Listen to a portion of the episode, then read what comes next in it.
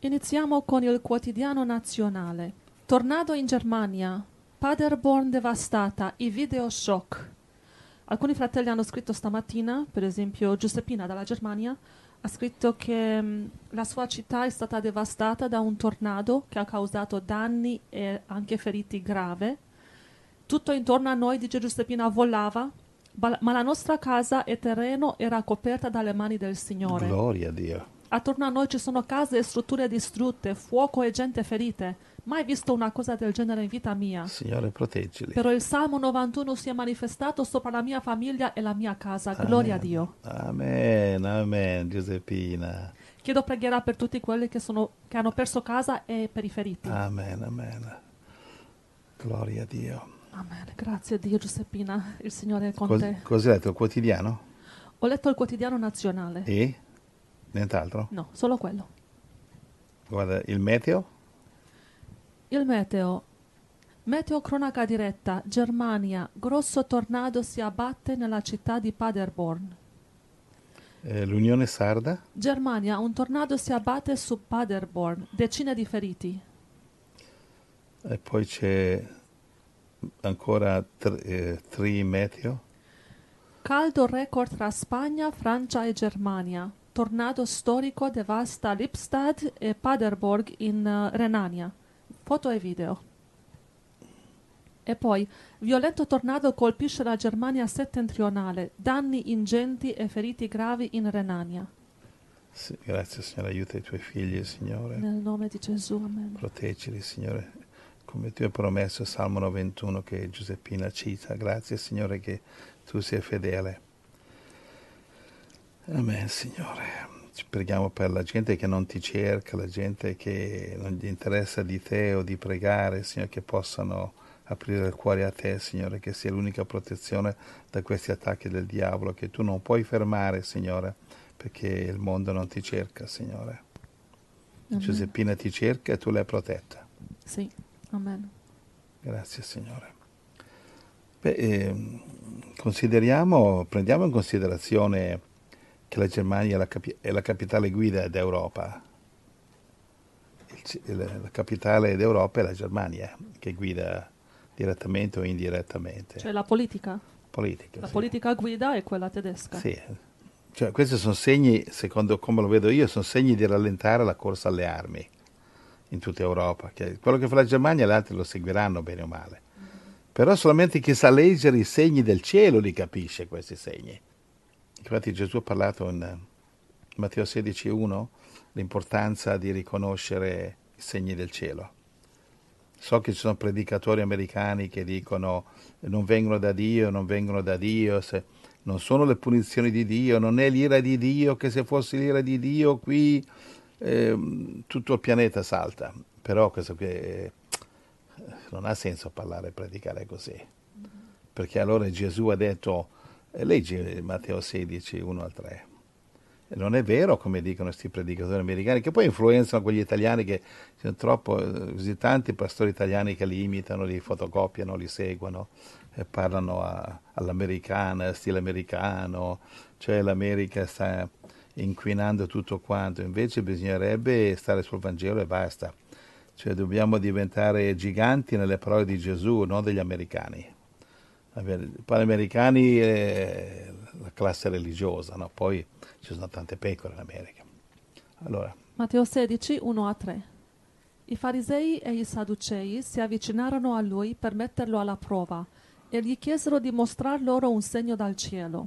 Ma egli rispose, quando si fa sera voi dite, bel tempo perché il cielo rosseggia, e la mattina dite, oggi tempesta perché il cielo rosseggia cupo. L'aspetto del cielo lo sapete dunque discernere e i segni dei tempi non riuscite a discernerli. Questa generazione malvagia e adultera chiede un segno e il segno non le sarà dato se non quello di Giona. E lasciati lì se ne andò. Quindi, Matteo 16, 1 a 4. Quindi i farisei, come tanti oggi, vorrebbero facci un segno e crederemo, facci un segno e crederemo. Non è vero. Non è vero. Gesù ha fatto un mucchio di segni per 3 anni e mezzo e non ha creduto. E allora Dio vuole che il mondo si salvi per fede, creda per fede, cammini per fede. Solo allora e allora sì, il Signore interverrà di persona, altrimenti non serve a niente. Camminare per fede e credere tutto per fede, però questo naturalmente il mondo, il cammino di fede inizia in Cristo, prima ti ricevi Gesù, prima accetti Cristo e dopo potrai camminare per fede, non puoi camminare per fede e poi ricevere Gesù. E allora torniamo appunto a capo, se il mondo non accetta Cristo non capirà mai, non potrà capire, però questi segni sono segni del cielo. Sì, sì, sì, sì.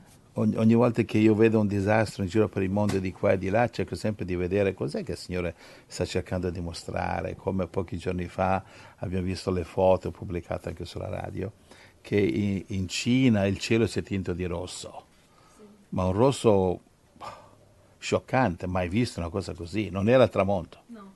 Hanno fatto foto di tutti i colori, tutto il mondo ne ha parlato e non riescono a capire perché è diventato rosso. No, gli scienziati sono lì che ancora si grattano la testa. Come fa a diventare rosso? È un segno di Dio. Va bene, in Cina vuol dire che la Cina presto potrebbe essere coinvolta in guerre. La Cina non vede l'ora di fare una guerra a Taiwan. Attenzione che se insistono così tanto presto la faranno e allora l'America salta dentro di nuovo e sarà un'altra confusione. Gloria al Signore. Infatti anche Giuseppina nel suo messaggio stamattina ha scritto che credo che questo che è successo in Germania non è soltanto un fenomeno del clima, ma anche un segno per l'uomo peccatore. Chi ha orecchio intende. Brava. E in questa situazione avrò più che la possibilità di evangelizzare e portare la parola ancora più vicino. Che il Signore mi metta le parole giuste nel cuore e che posso portare anime alla salvezza. Ecco, guarda Giuseppina, l'importante è che tu non dici che Dio manda le maledizioni, manda le distruzioni, manda le morti, manda i tornado e manda... tu devi dire è il diavolo che le manda, va bene, devi dire. Però il Signore non lo può fermare perché la gente ignora Dio, non vuole Dio, si ricorda di Dio magari in punto di morte o quando la sua casa è saltata per aria. È meglio tardi che mai, però hai perso la casa. Sì. E anche così neanche molti si rivolgono a Dio. Va bene, quindi mai dire che Dio manda la morte, le distruzioni, va bene, anche le maledizioni. È stato Adamo che ha tirato la maledizione nel mondo, Dio l'ha solo permessa che entrasse, ma non è Dio che ha preso l'iniziativa di maledire Adamo e il mondo, è stato Adamo ed Eva che l'hanno. Sono gli uomini che fanno le guerre in Ucraina, in Afghanistan, in Iraq, sono gli uomini. È la Cina che vuole fare la guerra per prendere Taiwan. E quando hai preso Taiwan, cosa è conclusa? C'è un territorio più grande dell'Europa, no, ha bisogno di questo isolotto. Non c'è bisogno di rischiare una guerra mondiale per un isolotto. È solo orgoglio, è solo politica. E Taiwan, ma Taiwan, io se fossi taiwanese, ok, se devo rischiare una guerra, ciao. Se la Cina dovesse sbarcare in Taiwan e comincia io con i taiwanesi, alt, non sparate un colpo. Va bene? In Danimarca, in quei posti, quando Hitler è arrivato, non hanno opposto quasi nessuna resistenza, tranne qualche isolato fanatico che è andato a uccidere e si è fatto anche uccidere. E hanno evitato migliaia di morti? Hanno evitato una distruzione come la Finlandia l'ha avuto. La Finlandia invece, lei tutta orgogliosa, si è difesa dalla Russia e ha perso un pezzo di Finlandia. Va bene? Sì. Vuoi andare alla seconda notizia? Sì, andiamo a... Dove andiamo? In Ucraina? Sì, il sole 24 ore. Sì. Il battaglione Azov si è arreso ai russi. Che fine faranno i militari? Scambio di prigionieri o processo? Kiev punta a negoziati per riportare a casa i soldati che hanno difeso l'acciaieria di Mariupol. I russi chiedono processi e invocano la pena di morte.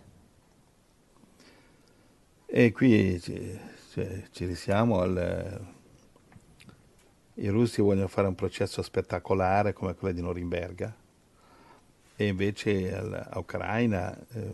Ho letto un altro articolo appena uscito stamattina, perché questo qua è del 18 maggio, questo, però stamattina, 21, è uscito un altro articolo su Azov, eccetera, che Zelensky dice non faremo nessuna trattativa, niente di niente, e se prima non lasciano liberi questi prigionieri faremo uno scambio, eccetera. E sappiamo che Zelensky non gli interessa, fa solo finta di voler fare trattative, perché la CIA e l'America gli dice siamo qui noi, vai avanti, tu tranquillo. E allora l'Ucraina, facendo così, praticamente distrugge tutta la nazione, perché si metteranno d'accordo fra un mese, 2 mesi, 3 mesi, 4 mesi, dopo che tutto, quasi tutto è distrutto. Sì, però abbiamo ucciso tanti russi, d'accordo, gli ucraini che vengono uccisi non li conti. Quindi questo sono mercenari politici. I politici loro aprono la bocca grande, però sono gli altri che vanno a morire. Non è Putin, Biden, Zelensky che vanno a morire, sono i poveri disgraziati che lasciano le vedove e i figli orfani. Loro sono lì in televisione a farsi belli, bla bla bla, bla bla bla. Noi abbiamo il diritto. Nessuno ha il diritto di far morire un altro per le sue idee. E questi qui lo capiranno quando si troveranno davanti al tribunale di Dio. Una volta si usava che i generali e i re andavano a combattere. Andavano a combattere e rischiavano la vita. Adesso invece questi politicanti vanno di televisione in televisione a prendere gli applausi. Vanno ai parlamenti, fanno un bel discorso, attori, non sono neanche politici, sono attori consumati. Triste. Cosa pensi che significa questa vittoria a Mariupol e il fatto che il battaglione Azov sia arreso? Sì, è grande, è la più grande vittoria di Putin in Ucraina. Significa che controllando Mariupol controllano tutto il Mar Nero, controllano, perché lì praticamente metteranno delle basi e lì potranno controllare tutto. Non lo so se attaccheranno anche Odessa, non so se Odessa, che sarebbe la città parallela a sud, non so se attaccheranno anche quello. Fino adesso non l'hanno attaccato, quindi speriamo. Ma comunque può darsi che già con Mariupol già controllano tutto il Mar Nero. Quindi diciamo Putin si è impantanato e ha avuto molti caduti, però nell'insieme diciamo ha vinto, perché ha preso il Donbass, tutto il Donbass lo ha preso, adesso dovranno decidere dove mettere i confini, e ha preso Mariupol, che era assolutamente essenziale per controllare il Mar Nero, che credo che sia il secondo porto dopo Odessa, e praticamente Zelensky ha fatto male ascoltare l'America, combatti che ci siamo noi, e loro non fanno niente, loro mandano solo armi. E quindi una guerra sbagliata chi l'ha fatta, sbagliata chi la continua, sbagliata chi l'ha iniziata, è tutto sbagliato. Perché in nessun modo poi vale la pena che uno solo muore, un solo uomo, un solo bambino, già sono morti, no? Chi lo sa. Dipende che ascolti. Se ascolti gli ucraini sono tutti russi e nessuno ucraino, quasi. Ascolti la Russia, no, è un'altra storia. Ascolti la CIA, è un'altra storia. E la storia è scritta dai vincitori, se la scrivono come gli piace loro. Quindi questo è il controllo del Mar Nero. Quindi controllano. Anche se Mariupol è sul Mar Azov? Sì, il mare di Azov, okay. È davanti a Mariupol, sì. Che è nel Mar Nero. Sì. Azov è nel Mar Nero. È connettato al Mar Nero, sì. È come dire terreno nel Mediterraneo, insomma. Ecco. E allora speriamo che presto si fermano, però, perché tanto è tutto inutile. Questi più continuano a combattere, più seminano i semi di odio per la prossima guerra. Mica sta guerra finisce qua. Appena l'Ucraina si affila le armi e l'America gli ha mandato abbastanza armamenti, loro torneranno sul sentiero di guerra convinti che vinceranno. Però siccome ne sappiamo le profezie, sappiamo che vincerà la Russia, non oggi, non domani, ma alla fine la Russia, Magog, vince, perché derivare l'anticristo dalla Russia, da Magog, e prenderà controllo e dell'Ucraina, e della Germania, e dell'Italia, e dell'Europa, e della Russia, e prenderà controllo di tutto il mondo alla fine controllerà. Magog, Russia, controllerà tutto il mondo, perché il suo leader Gog sarà il leader del mondo, e noi sappiamo questo della profezia. C'è altro? Su questo no, vado al prossimo. Il messaggero. Vaiolo delle scimmie. Primo caso a Roma. Contagi solo per contatto, ma si frena sul vaccino. Un positivo ricoverato allo Spallanzani. In un ospedale, credo che sia a Roma. Altri 2 sospetti in attesa di conferma. Cosa è questa malattia, vaiolo delle scimmie? Vedi che nella foto c'è la mano di questo ammalato tutto con tutte le macchie? Ah sì? Se tu vai in internet e vedi gli effetti del vaiolo, sono cose spaventose. Io non l'ho messo sulla radio per non essere troppo negativo. Il vaiolo è una delle malattie più orrende, perché ti riempiono tutta la faccia di bolle, e vedi anche i bambini in Africa col vaiolo, la faccia piena di bolle che sono quasi irriconoscibili. Da dove viene questa malattia? Dal diavolo. Ah sì, dal diavolo. Viene dalle multinazionali. Ma perché è apparsa adesso? Perché il primo guai è passato, pandemia, e adesso ne preparano un'altra. Però c'era anche la salmonella, l'epatite, adesso anche il vaiolo. Beh, ma quelli lì derivavano dalla pandemia. Questa parlo opinione mia personale, scarico di responsabilità, va bene. Quindi sto parlando a titolo mio, d'accordo? E allora la mia impressione è che stanno preparando un'altra pandemia. Tu hai sentito che c'è uno delle multinazionali, il signor Riccone. Il signor Riccone, tu sai chi è? Che tutti lo conoscete, lo vedete in internet dappertutto. Lui dice: preparatevi che viene una pandemia molto peggiore. Cioè lui, io credo che la sta preparando lui. Capito? Tutti gli anticristo stanno correndo a fare provviste di vaccini. Biden in America ne ha comprato quasi 200 milioni di dosi. Ora non so se lo comprate a titolo suo o a titolo della nazione. Lo stesso giorno che hanno annunciato l'epidemia di vaiolo, che un caso qui, un caso là, ha comprato 180-190 milioni di dosi. L'America sono 340 milioni. Vabbè, cioè questi qui, cioè un po' come quelli che ti vendono l'antivirus del computer. Poi si scopre che questi virus vengono proprio da loro che fanno l'antivirus. Esce un virus oggi e domani c'è l'antivirus, e caspita, molto veloci. Va bene, leggi articoli giornali qua e là che prima ancora che il virus scoppiasse nel 2019, già prima avevano cominciato a lavorare sull'antivirus. Ma questo non te lo dicono i giornali del sistema mainstream tradizionali, i giornali di Agnelli, cioè La Stampa e La Repubblica. La Stampa e La Repubblica, sì.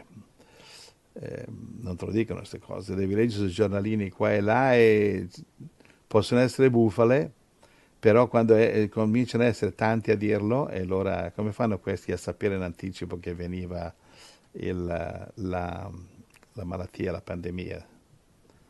Va bene, adesso questa malattia preghiamo che il diavolo non riceva il permesso di spargerla. È nelle mani di Dio.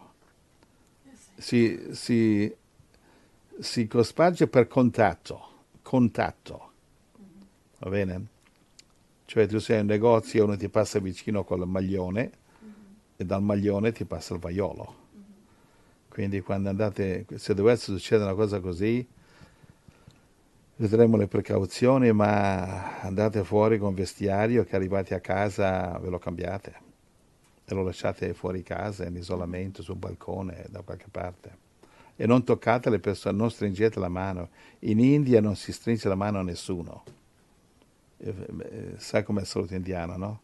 Sì, cioè, l'hai mostrato. Unisci le mani, sì, ma i fratelli, non so se l'hanno visto. No. Unisci le mani come in preghiera e abbassi la testa in forma di saluto. Senza toccare. Non lo tocchi la persona. Ma questo da sempre, no? Da sempre. Cioè, in India... siccome è molto molto sporca la nazione, malattie da tutte le parti, nessuno vuol toccare nessuno. C'è anche un gruppo che si chiamano gli intoccabili, la casta inferiore, i più poveri si chiamano gli intoccabili, non puoi toccarli perché... Allora in India tu gli presenti alla persona davanti a te le mani giunte, come in preghiera, come noi italiani preghiamo, no? E abbassi e chini il capo e quello è il saluto, e quello è stringere le mani in India.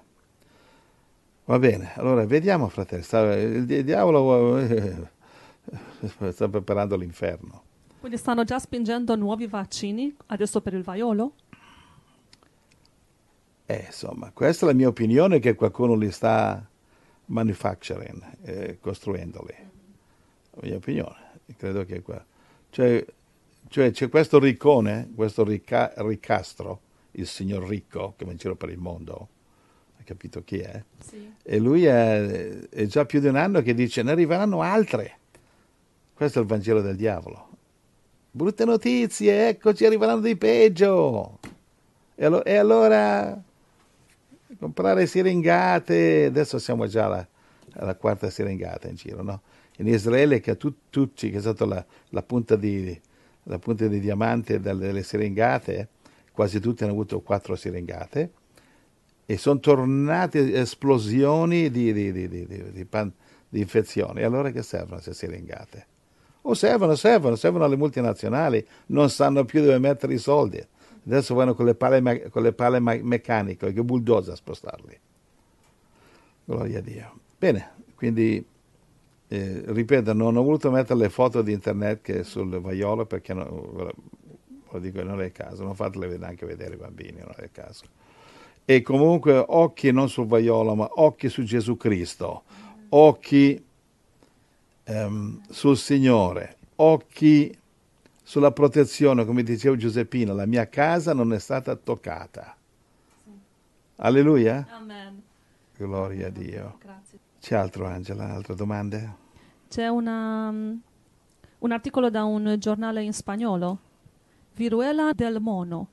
Il G7 lancia una simulazione globale e l'esercito dell'America proporziona la vacuna. Cioè stanno preparando, come tu hai detto, il vaccino. Sì, questo è sempre sul vaiolo, eh? Quindi il G7 lancia una simulazione globale. Sì, perché sono tutti spaventati. Io c'ho qualcosa che volevo condividere sulla situazione. Sì. Un piccolo messaggio, posso darlo? Sì. Dio aiutaci, Signore. Amen. Pregavo su questa situazione e ho preso degli appunti. Ho detto, Gesù, cosa facciamo, cosa non facciamo, Signore? E ho preso degli appunti ed si tratta di questo, perché non c'è pace nel mondo senza Dio, cioè un guaio dopo l'altro, il maligno incalza, il mondo pagano si trasforma, si sta trasformando il mondo pagano nella fucina del diavolo. Scusate se parlo così un po' spezzato, ma sto cercando di guardare gli appunti qua, vado meglio quando non ho appunti. Allora, il maligno guida da remoto, guida il mondo da remoto, sai, come col telecomando, no? Come guida il diavolo il mondo? Lo guida con i mali, una maledizione dopo un'altra, una pandemia dopo l'altra, in questo modo guida il mondo. Infatti stavamo aspettando un po' di pace, un po' di tranquillità dopo il Covid, però è venuta la guerra. Adesso dopo la guerra altre pandemie, è incredibile. Sì, qui in Sud America le autorità sono stile sudamericano. Cioè hanno le leggi, questo e quell'altro, ma non vanno lì a scocciarti notte e giorno. No. Non sono lì a fare controlli, supercontrolli, veramente si può respirare, insomma. E abituarsi qui, ma... La gente qui sono ancora molto più umani che non nella germanizzata Europa. Ma è quello, non verrà mai un po' di sollievo per il mondo? Guarda, questo del vaiolo è un segnale per noi che dobbiamo più che mai rifugiarci nel Signore. Vai Salmo 91, ti ho dato delle scritture lì, ce le hai? Sì, ce le ho. Sì. Il 91:1 dovresti leggere. Chi abita al riparo dell'Altissimo riposa all'ombra dell'Onnipotente. Ecco, Salmo 91:1. Ecco, quando vedete queste cose arrivare come vaiolo così, è il segnale per noi di crescere nel Signore, crescere nella fede. Salmo 31 e Salmo 32, 31:20. Tu li nascondi all'ombra della tua presenza, lontano dalle macchinazioni degli uomini. tu li custodisci in una tenda al riparo dalla maldicenza. Salmi 31, 20. Al riparo dalla maldicenza, dal male, delle pandemie. Va bene, fratelli? Dobbiamo crescere nel Signore. Va bene, questo è il messaggio che Gesù mi ha dato. Signore, cosa vuoi dirci queste pandemie passate, presenti e future? Ho sentito dal Signore che dobbiamo crescere nella fede, non aspettare che arriva il vaccino perfetto. Salmo 32, 7. Tu sei il mio rifugio, tu mi proteggerai nelle avversità, tu mi circonderai di canti di liberazione. Salmi 32, 7. Tu sei il mio rifugio, questo è il messaggio. Crescere, crescere. Cresciamo, fratelli, nella fede in Dio. È urgente. Fratelli, è giunto il momento di esercitarci nelle guarigioni miracolose. Non possiamo dipendere da stregoni. Alleniamoci, fratelli, sempre di più a vivere come Gesù, come gli apostoli.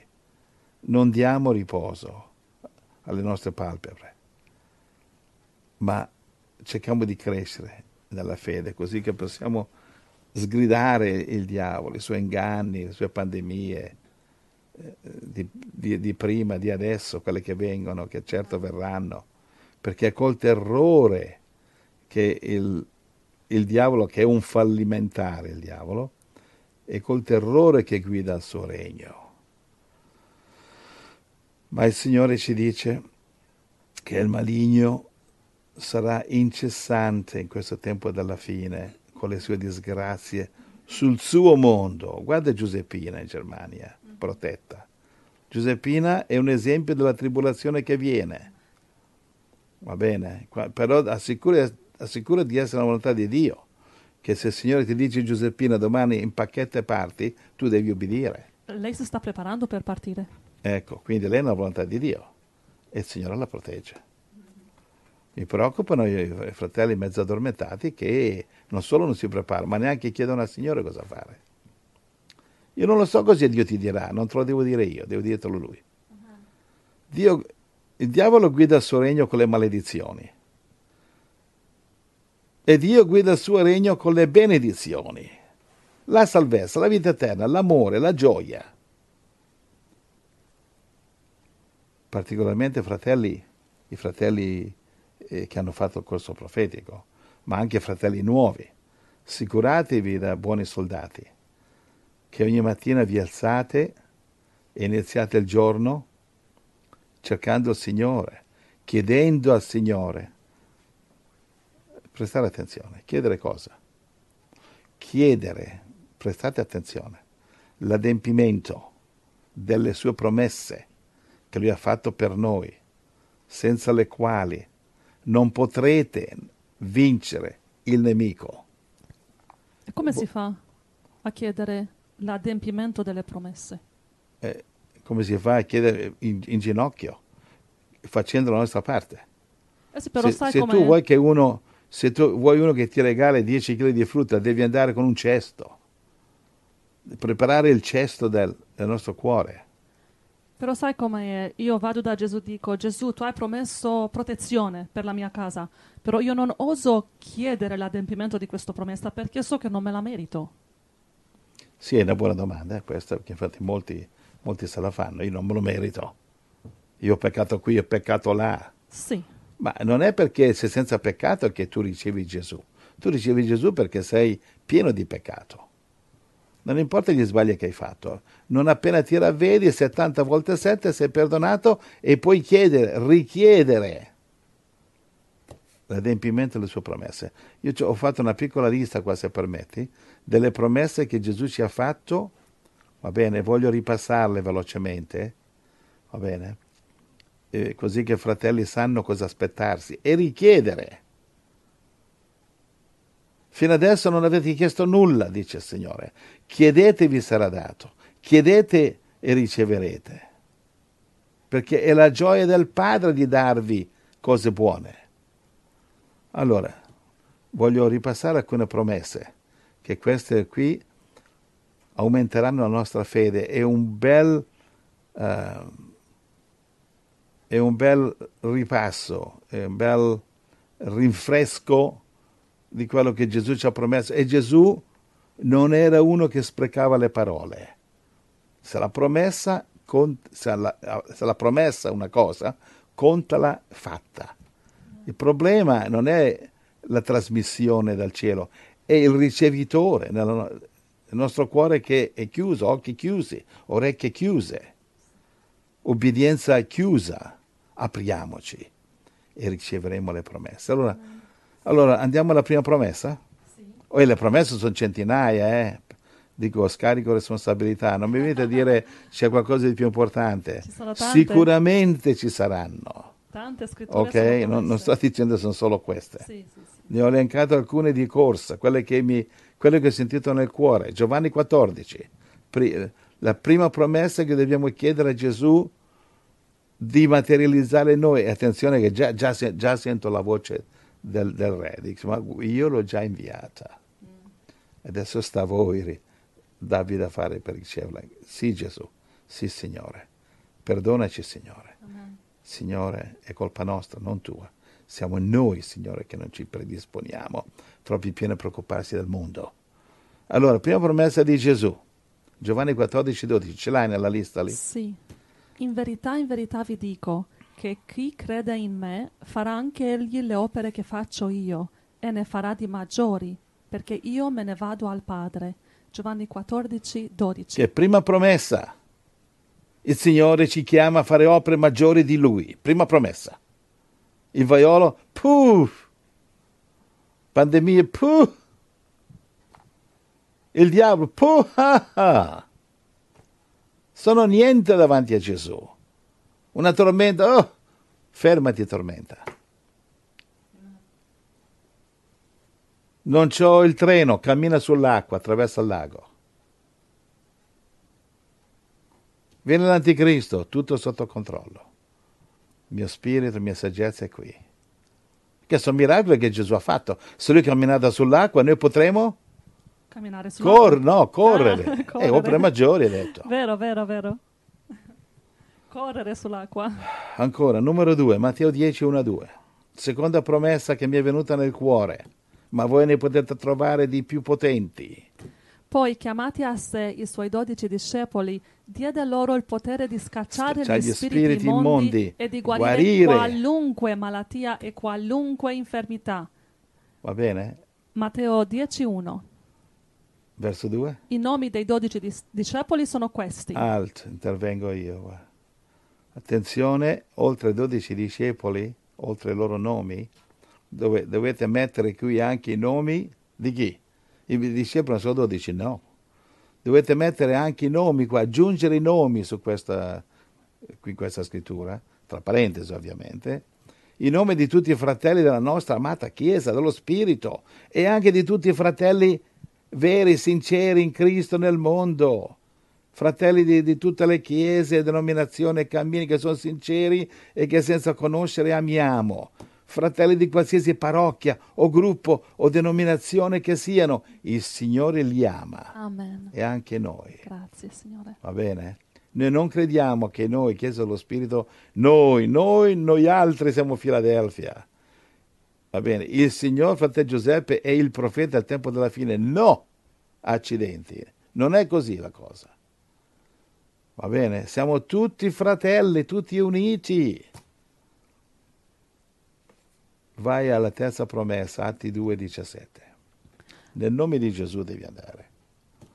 Nel nome di Gesù avverrà negli ultimi giorni, dice Dio, che io spanderò il mio spirito sopra ogni persona. I vostri figli e le vostre figlie profetizzeranno. I vostri giovani avranno delle visioni. E i vostri vecchi sogneranno dei sogni. Gloria. Atti 2, 17. Capito? Terza promessa che dobbiamo, desideriamo chiedere al Signore.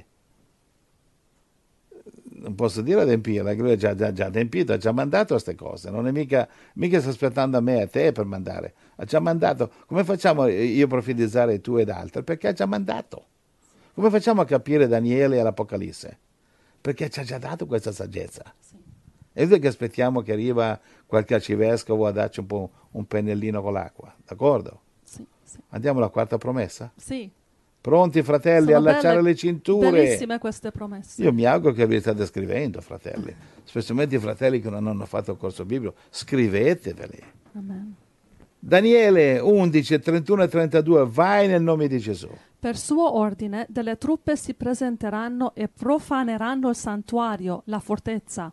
Sopprimeranno il sacrificio quotidiano e vi collocheranno l'abominazione della desolazione. Questo per darci la data sul calendario, quando è che avviene la promessa che segue, perché prossima scrittura, verso 32, è la promessa di cui sto parlando.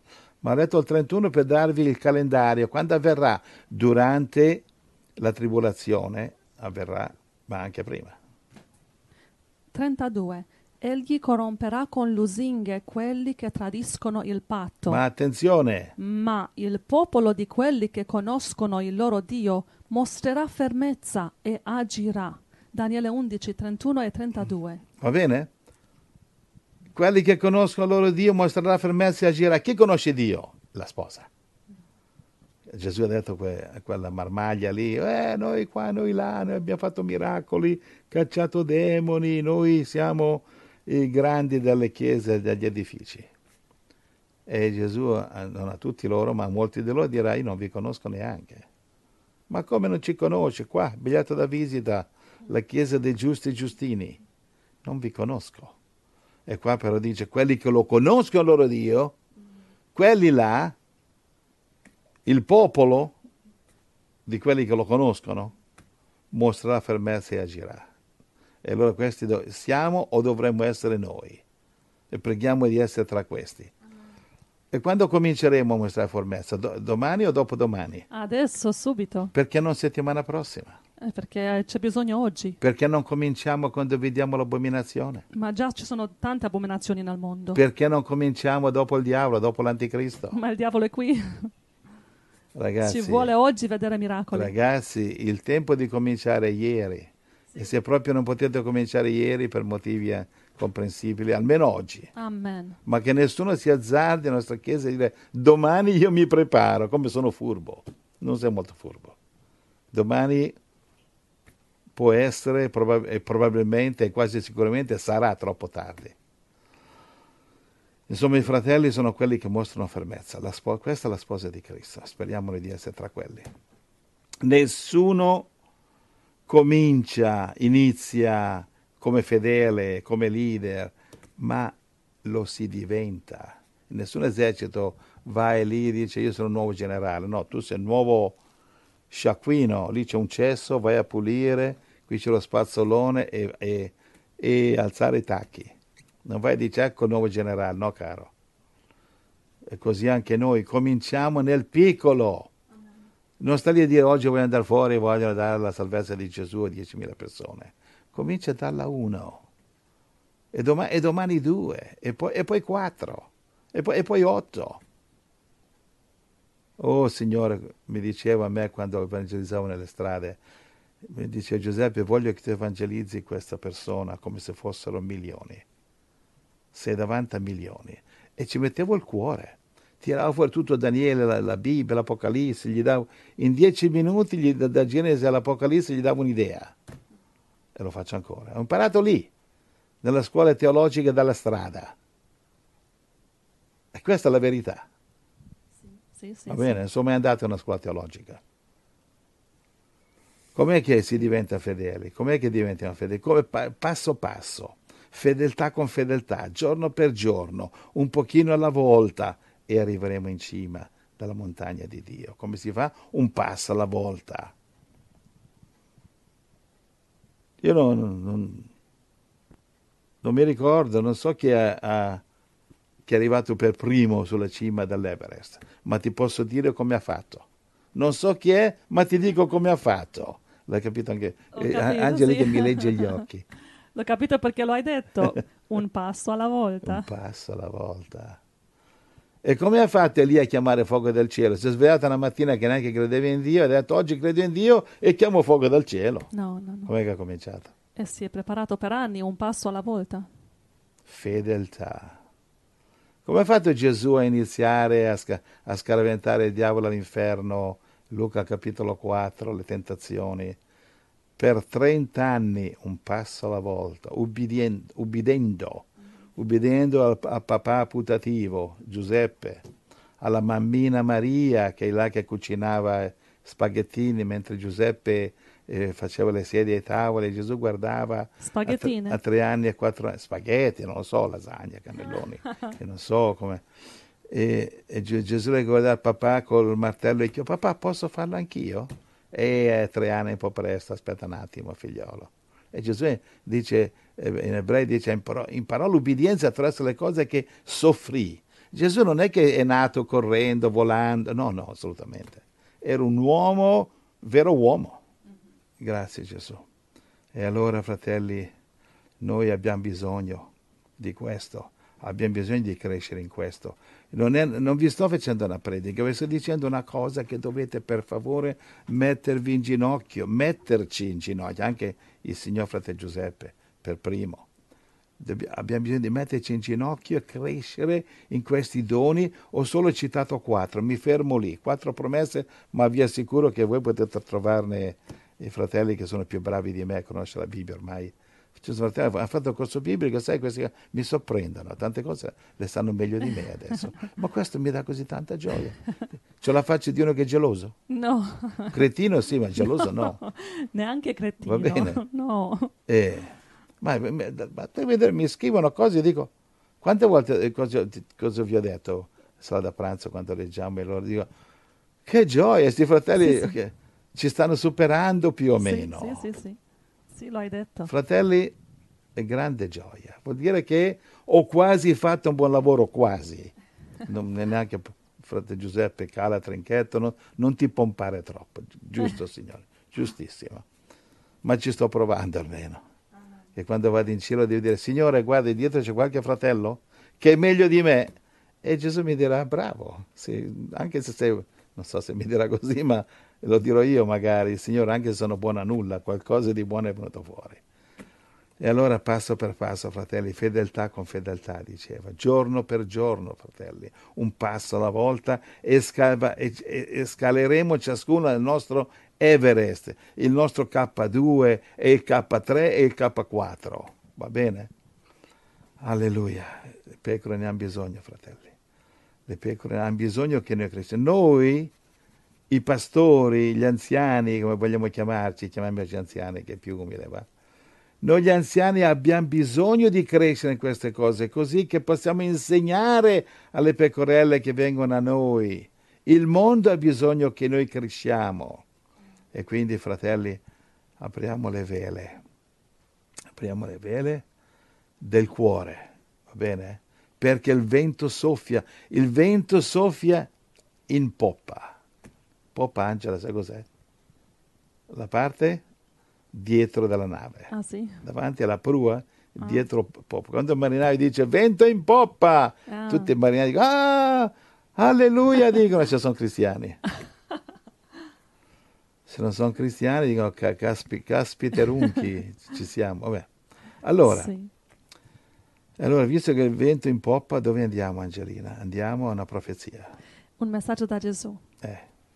Gesù mi ha dato una piccola profezia. C'è la foto, ha messo questa foto sulla radio. Sì. Ecco, c'è una foto che dice, Gesù dice, vengo presto. A chi lo dice? A questi che soffrono. E sulla radio, fratelli, c'è gente che piange lì. Che vedi, c'è uno che c'ha mano, quello che sembra un cadavere, una bambina distrutta lì, che piange tutta. Perché piange così sta bambina? Come minimo è morto qualcuno lì, forse i genitori. E Gesù dice a questa gente, dice, vengo presto. Ecco, questo è il messaggio, guarda, che adesso vi passo. Perché stavo pregando, no? Stavo pregando un pochino, con tutto il cuore, ma un pochino pregavo. Gesù, pregavo sulla malvagità, vedevo le notizie. Io a volte, guarda, stacco le notizie, lo so che devo spiegare ai fratelli, ma a volte vado a cercare qualche film cristiano per ribilanciarmi un po'. Signore, pregavo frustrato da tanta malvagità del mondo intorno, la cattiveria, la meschinità che si vede quando controlli le notizie del mondo di oggi, per come stanno, come nel mondo stanno preparando altre satanerie, pandemie per distruggere i popoli. Di proposito li vogliono distruggere. Gesù viene a morire sul Calvario e questi li vogliono uccidere tutti, il mondo del diavolo. E pregavo su queste cose. E dicevo, Signore, che fare? Cosa facciamo? Il mondo ha bisogno di te. Cosa gli diciamo a questi che soffrono, Signore? Compreso con i nostri fratelli, che stanno attraversando tutti i colori. Riceviamo messaggi che abbiamo bisogno di Gesù, fratello, per leggerli. Alcuni di questi li leggiamo alla radio. Va bene, però per non deprimervi cerchiamo di leggere quello un po' più ispiranti. E gli altri rispondiamo in privato quando possiamo. Allora, mentre pregavo così, ho sentito la presenza della parola di Gesù. Ho preso alcuni appunti, adesso vi passo. E vi prego di giudicare questi appunti, giudicate alla luce delle Scritture. Come dice in 1 Corinzi, Angelina Celeli, 1 Corinzi 14, 29, dice, i profeti parlino e gli altri giudichino. Ecco, 1 Corinzi 14, 29. Ecco, il messaggio di Gesù, giudicate voi se viene da Gesù oppure no. Se pensate che non viene, mi scrivete, io se devo correggere, correggo. Perché io ho sempre paura della profezia, che una cosa è dare opinioni sulle notizie. E credo che Zelensky perde, credo che Zelensky vince, che queste sono opinioni, però quando dico Gesù mi ha mostrato, lì io ho paura, non voglio sbagliare una virgola lì. Allora, prima cosa che Gesù mi ha dato è riguardo alle persone che soffrono e che sono scoraggiate, e compreso io a volte che sono preoccupato per quello che succede. Gesù mi ha dato Salmo 37, 1 all'11. Angelina, mi aiuti con le scritture. Sì. Non adirarti a causa dei malvagi, non aver invidia di quelli che agiscono perversamente, perché presto saranno falciati come il fieno e appassiranno come l'erba verde. Confida nel Signore e fai il bene. Abita il paese e pratica la fedeltà. Trova la tua gioia nel Signore ed Egli appagherà i desideri del tuo cuore. Quindi quando non senti gioia per tutte le cose sbagliate che ti stanno accadendo nella tua vita, cerca la tua gioia nel Signore. Va bene? È una decisione. Quando tutti piangono, tu nel tuo cuore loda il Signore. Tutti sono tristi, tu nel tuo cuore sorridi al Signore. Nel tuo cuore trovi di tutto, se lo guardi nel nome di Gesù però. Verso 5. Riponi la tua sorte nel Signore, confida in Lui ed Egli agirà. Egli farà risplendere la tua giustizia come la luce e il tuo diritto come il sole di mezzogiorno. Stai in silenzio davanti al Signore e aspettalo.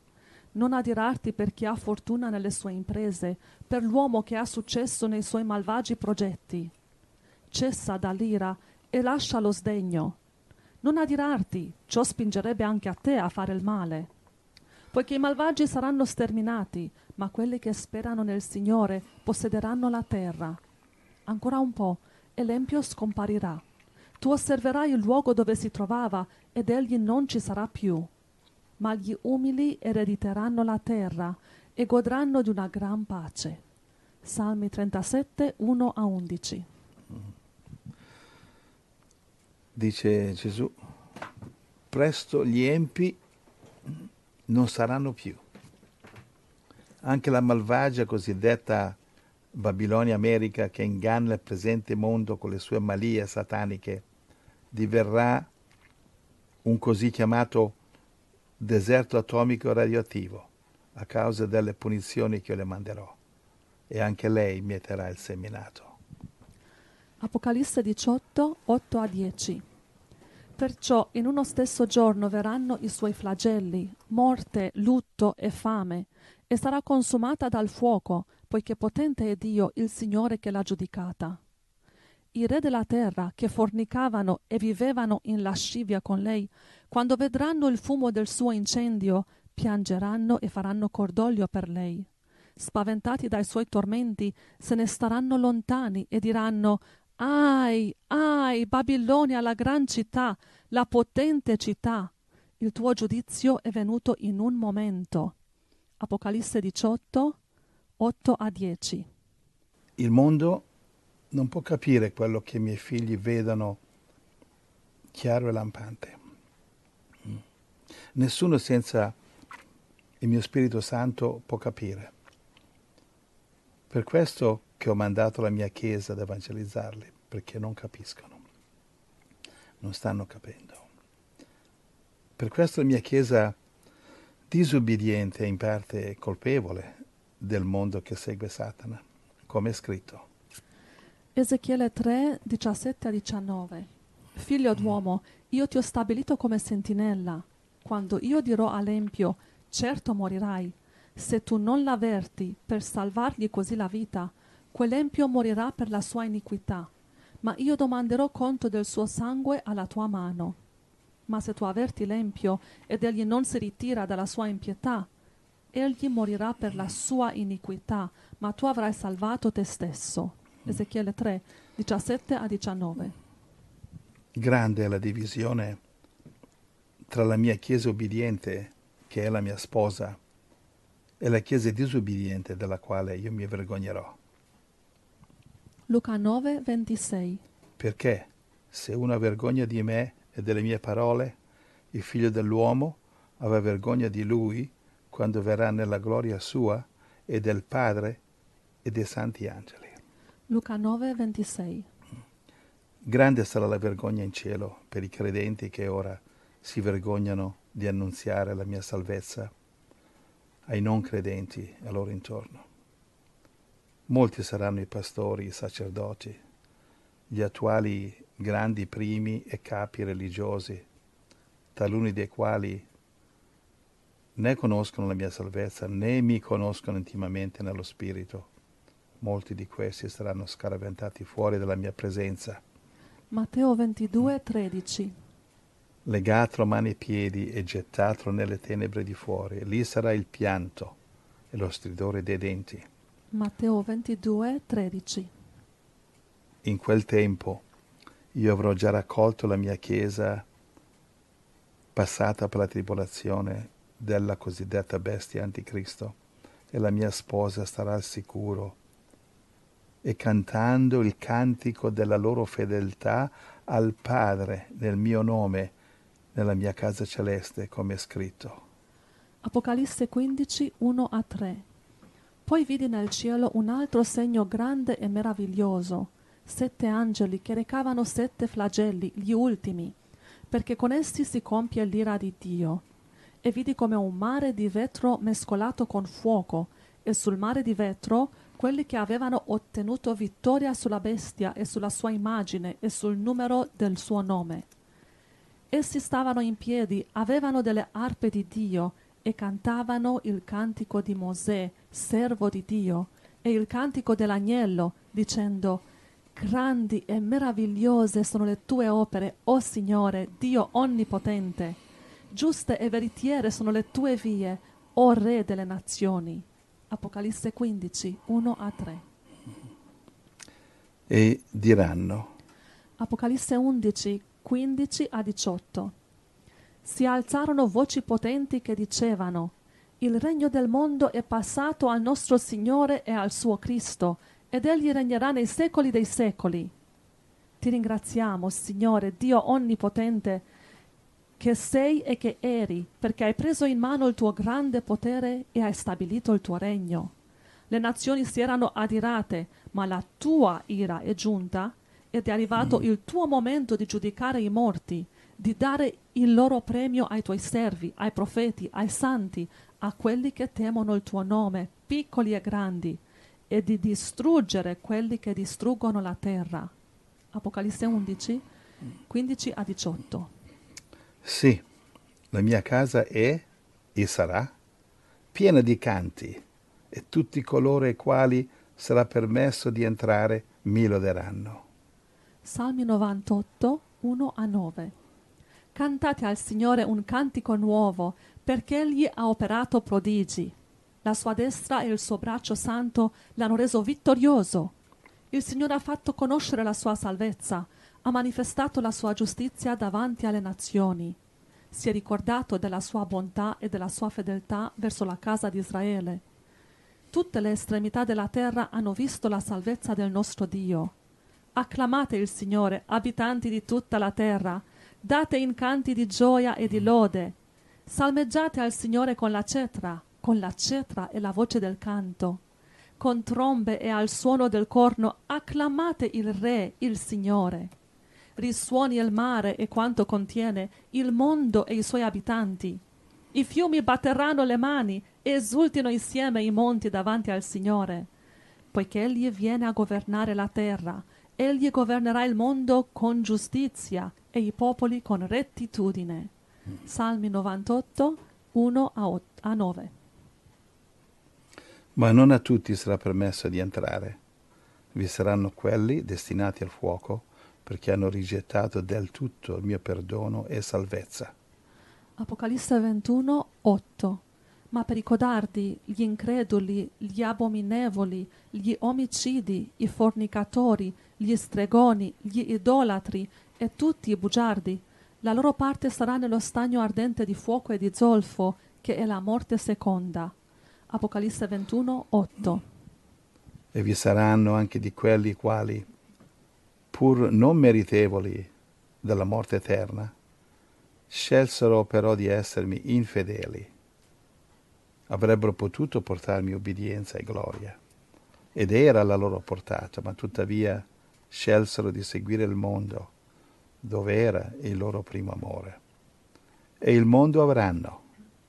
Sarà la nuova terra che io ricreerò, da dove vedranno la nuova Gerusalemme celeste, dove sta il trono di Dio, dove io e il Padre abiteremo insieme alla fedele Chiesa sposa, come è scritto.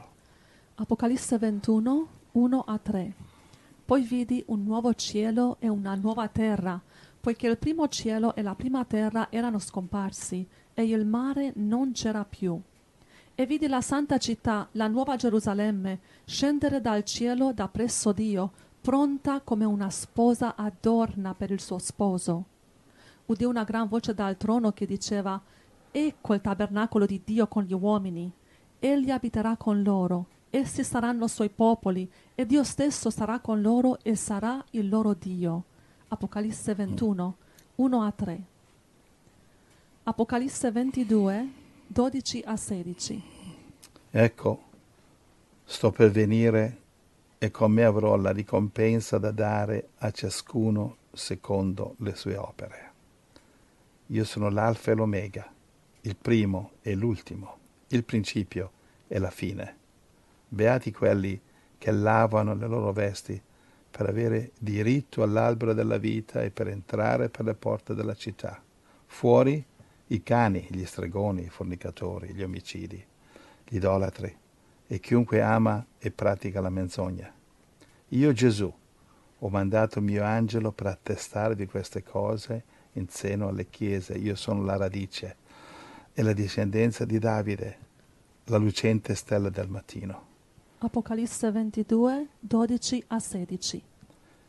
Consolatevi con queste parole e non vi crucciate per i malvagi e il male che fanno, il male che vedete intorno al mondo. Non vi scoraggiate, ma alzate gli occhi e guardate a me, guardate la mia parola, guardate le mie promesse. Non guardate agli empi, perché tuttora il loro Dio, il diavolo, continua a guidare questi ciechi, a costruire tutte le armi diaboliche e necessarie con le quali presto, molto presto, i malvagi si distruggeranno gli uni gli altri. Poi io stesso, con la mia Chiesa fedele, interverrò di persona a terminare la distruzione, come è scritto. Apocalisse 19, 11-21, Gioele capitolo 2, Ezechiele capitolo 39.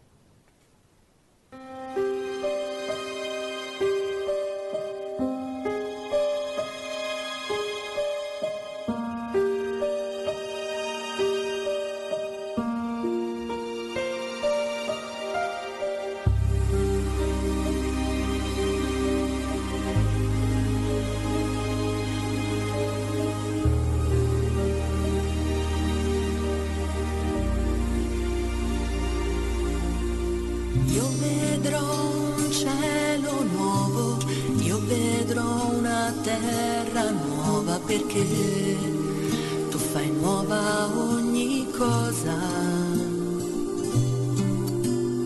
Io vedrò la città santa, la nuova Gerusalemme, come una sposa, io sarò per te.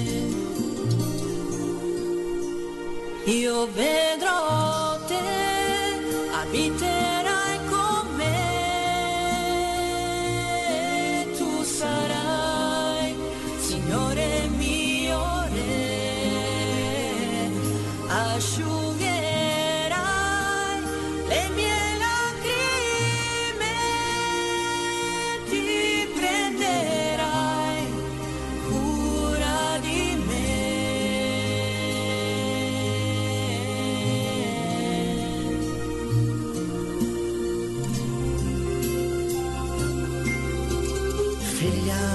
Queste parole sono vere e fedeli, io faccio nuova ogni cosa. Sono io l'alfa e l'omega, il principio e la fine, se te ti darò l'acqua viva che disseta. Io vedrò te, abiterò con te, mi chiamerai Signore mio Re, asciugherò le tue lacrime, mi prenderò cura di te.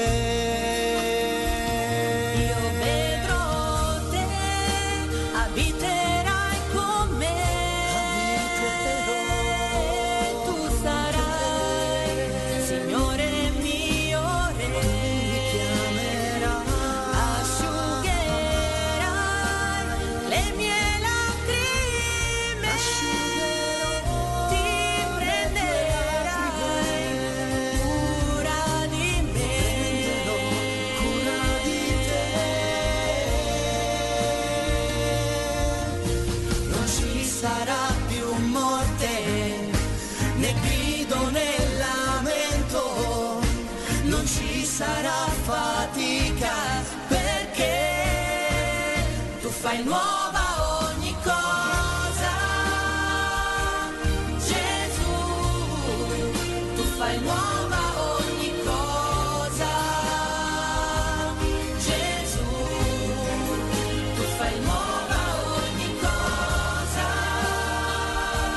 Gesù, tu fai nuova ogni cosa, Gesù, tu fai nuova.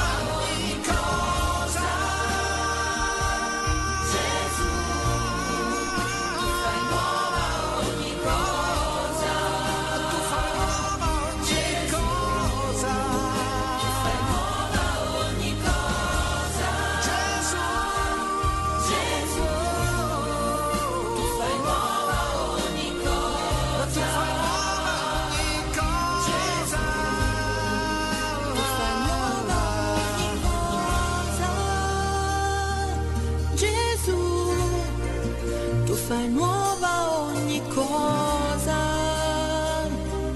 Gesù, tu fai nuova ogni cosa, Gesù, tu fai nuova ogni cosa, Gesù.